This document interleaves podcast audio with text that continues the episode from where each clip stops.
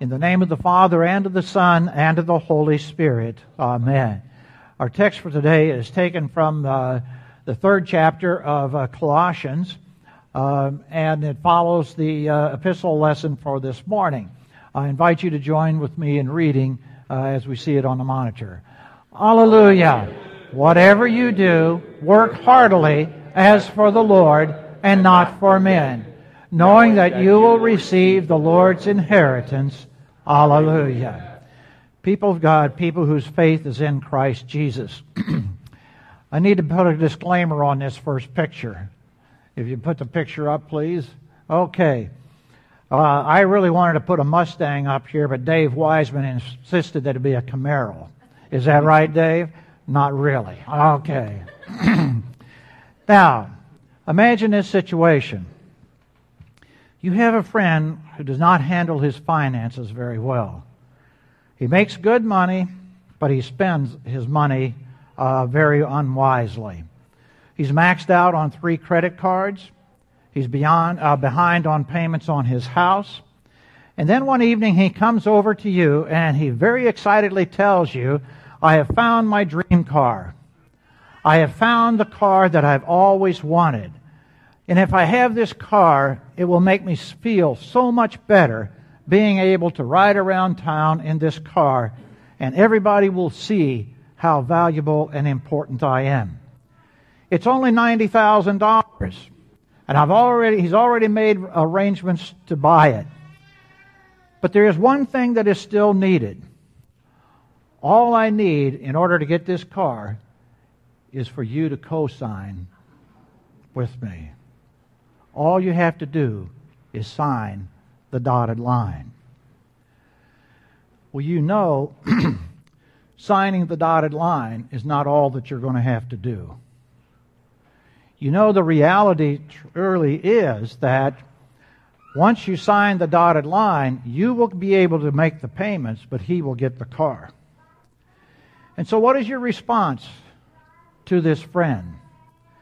Whether you say it out loud or not, probably you're thinking in your head, how foolish do you think I am? Why would you start doing anything different than what you're doing now? Why would you all of a sudden start paying your bills? Co-signing gives me all the risks and nothing in return. Co-signing. For whom would you co-sign alone? Or more importantly, the question is, who would co-sign a loan for you? Who would co-sign a loan for you? The reality is that every one of us already has a co-signer. Every one of us already has a co-signer. And the co-signer signed the dotted line not for a loan that we have, but for the life that we have. You see, this is precisely what Jesus has done for us. Jesus is the one who agreed to make all the payments for our sins, payments that we could never begin to make. Jesus co-signed on our lives even though he knew exactly what was going to happen. It was going to cost him everything. And as St. Peter wrote in his first letter, and as Martin Luther echoed 1,500 years later, he stated that Jesus paid. The price that he paid was not with gold or silver, but with his holy precious blood, his innocent suffering and death. Jesus signed the dotted line, knowing full well that it was going to cost him his life. He got the payments, we get the life. He paid the full debt so that we might have a life that's debt-free eternally in the presence of a gracious and merciful God. Jesus signed the dotted line for us. Now, one of the problems we often have in our world today is we fail to realize how devastating the power of sin truly is within us. And there are many people in our world today who don't like to talk about sin. They don't like to make that kind of admission. And very often we find ourselves following in that path. people will definitely understand, and they will admit that they're not perfect. They think of themselves, yes, I have a few faults. There are times that I make some rather poor choices, but most of the time, I'm a pretty good person. I try to take care of myself. I try to treat others fairly. I try to live with honesty and respect. I'm generally a pretty good person, at least as good as most others, and definitely far better than a lot of others. Now, hopefully that is true. I'm thankful as I look back over my life that God has given me many good friends and family members who have done exceptionally wonderful things for me and very helpful for me. They are good people, good people. But at the same time, they were also people who realized their good works could never begin to repay the huge investment that God has made in them. For example, even though we may have a number of health issues, how could we ever begin to possibly repay this miracle of life? How could we ever begin to possibly repay the millions of complex ways that this body that God has given us works in every minute of our lives? Not even the wealthiest people on earth could make that kind of repayment. And when we add to that God's gift of His Son for us and His gift of His Holy Spirit each and every day to walk with us, to encourage us, to guide us, and to lead us, and then add to that God's gift of eternity, who would ever think that they could pay that kind of debt? Unfortunately, when we ignore the power of sin within us, and when our focus is always upon how good I am, we become like the man whose car is being repossessed. And as a car is being loaded up and hauled off, he complains, "This isn't fair. Every month I pay $10 on my $500 a month loan. Surely I should get credit for doing at least something." The truth is, like that man, no matter how good we are or how good we think we are, and we thank God for the good that He leads us to do, but no matter how good we are, the reality is we are still far short of the payments that are necessary. What we cannot do, God has already done for us. God gives us His forgiveness. He gives us eternal life in His presence. And all of this and much, much more is ours because Jesus is our cosigner. He cosigned our debt on our entire lives. Thanks be to God for His marvelous, marvelous gift. So what does it mean for us in our daily living? In Holy Baptism, God cosigned for our lives. In Holy Baptism, even as a little infant, God is saying to this person being baptized, He said, "I am co-signing for your debt. I'm co-signing for your eternity. And I'm going to place my signature upon your life. I'm going to place my signature upon your life." Now, there are many people in our world today who feel as if they have so very little value. That's not a new thing. When Kelly read the words of King Solomon, what was it? Meaningless. Everything is meaningless. That's another way of saying there's no value in life. What makes life important? Everything seems to be like just the passing of the wind. But and so there are many people who feel that way. What's the use of trying so hard? What is it that really makes life worthwhile? We seem to be doing the same things over day after day and get no results. Is there any value to life? Well, life is challenging enough without having to carry those kinds of thoughts and perspectives in our head. But it does raise some very important questions. What is it that really makes life valuable? What is it that really makes life worthwhile. King Solomon refers to it, and St. Paul then emphasizes it by the power of the Holy Spirit. A Gutenberg Bible, which is printed in the late 1400s or early 1500s, is often valued at hundreds and hundreds of thousands of dollars, even when it is in poor condition.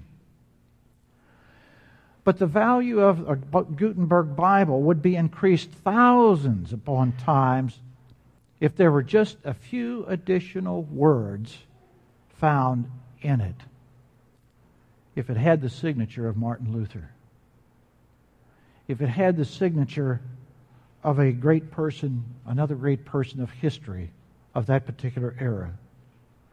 The book itself is valuable. The signature makes it priceless. It's the signature that really adds to the value of the book. Now, the same is true for us in our lives. Our lives are valuable in themselves far more than we can actually begin to realize. But they become far more valuable when they carry the signature of Jesus Christ. When they carry the signature of Jesus Christ. In a way, that's what St. Paul is describing in his letter to the Colossians.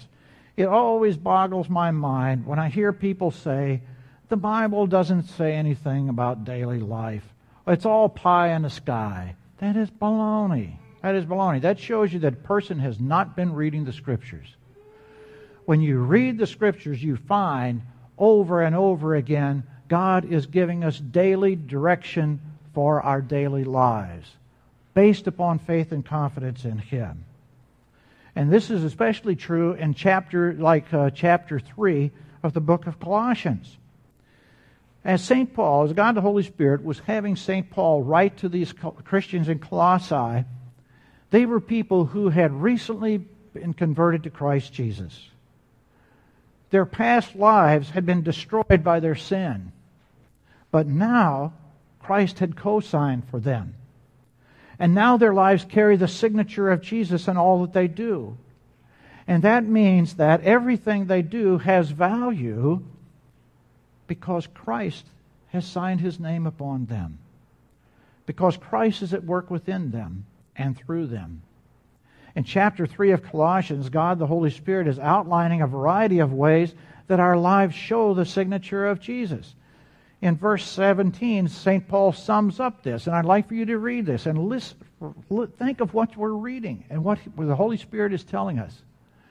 And whatever you do, whether in word or deed, do it all in the name of the Lord Jesus, giving thanks to God the Father through Him. Whatever you do, in word and deed, do it in the name of the Lord Jesus. Doing it in the name of the Lord Jesus is another way of saying, have it signed by the Lord Jesus. Let it carry the signature of our Lord Jesus. Can you imagine what's going to happen in our families? With every word that we say to our family members, every action that we take carries the signature of Jesus? You think there would be any changes? Do you think there would be any different outcomes? Of course there would. Now God the Holy Spirit had St. Paul repeat this theme in our text for today in verses 23 and 24. And I'd like for us to read these again. The next screen. Oh, this is it. I'm sorry. Yeah. Whatever you do, work heartily as for the Lord and not for men, knowing that you will receive the Lord's inheritance. Now when St. Paul wrote these words, many of the Christians who first heard them and read them were slaves. They were owned by masters. They had no freedom. They had no life. And very often their life was only involved in doing meaningless, unimportant things. And they tried to look good to their masters because they knew that their masters could do anything to them, could punish them in any way that they wanted. But God the Holy Spirit wants us to understand where our true value lies and where the true value lies for those slaves. People may overlook us. People may overlook us and think that we don't have any value. people may greatly benefit by the work that we do and not acknowledge that we're doing any good whatsoever. We can do all kinds of good things for a number of people, but there's always going to be some people who will never thank us for our generosity or our service. There will always be those who will try to make us feel as though we are accomplishing nothing and that we have no value. The reality is, the words and actions that carry the signature of Christ Jesus always accomplish far more than we and others can begin to see. It is because of His tremendous love and mercy for us, Christ has co-signed for our lives. It is because of His great love for us and the people around us that the Holy Spirit continues to sign the name of Jesus upon our words and our actions. We are not living just to win the approval of other people. We choose to live in ways to show that we already have been approved by God through the mercies of Christ Jesus. We live as ones who readily admit the power of sin at work within us, the power of sin that tries to destroy our value every day. But we also thank God for restoring our value in greater ways than we could ever begin to imagine. A member of a Lutheran church invited a friend to attend worship with him. And afterwards they were talking about the service, and the Lutheran asked his friend, he said, what did you think about the service? And he said, well, I liked most of it. However, that confession of sin's got to go. Confession of sin's got to go. It was humiliating. It was humiliating that I had to say that I am a sinner in need of forgiveness. It was humiliating for me to say that only Jesus could save me. Those kinds of words only deflated my self-image and my self-esteem. I think you need to get rid of the confession of sin. A Lutheran Christian thought for a moment, and then he told him, he said, the other day I had a flat tire. I had a flat tire. It was definitely deflated. Now, I could have refused to admit that the tire was flat. I could have gotten into my car and started down the interstate at 70 miles an hour until finally the rim was all bent out of shape. The tire got so hot that it caught on fire. It caught my car on fire as well. I could have done that. Or I could have admitted that the tire was flat and I needed help. So I called AAA. They sent someone out to change the tire, enabling me to get to the store to have it fixed. And so I'm asking you, which was a better choice? Which was a better choice? To deny the flat tire or to see it realistically and get the help that I needed? Which is a better choice for living? To deny my sin or to admit it, to deflate my unhealthy ego and get the help that I need, help that can come only from God's grace in Christ Jesus. People of God, people whose faith is in Christ Jesus, fellow flat tires, may God lead us to be real people. May God lead us to be real people. People who see and readily admit the reality of our devastating sin, but people who also see the greater reality of God's forgiveness for us in Christ Jesus. Jesus has co-signed for our lives. And now may God the Holy Spirit lead us so that our words and our actions carry the signature of Jesus upon them, the sign and signature of His cross. In the name and under the signature of God the Father, God the Son, and God the Holy Spirit. Amen.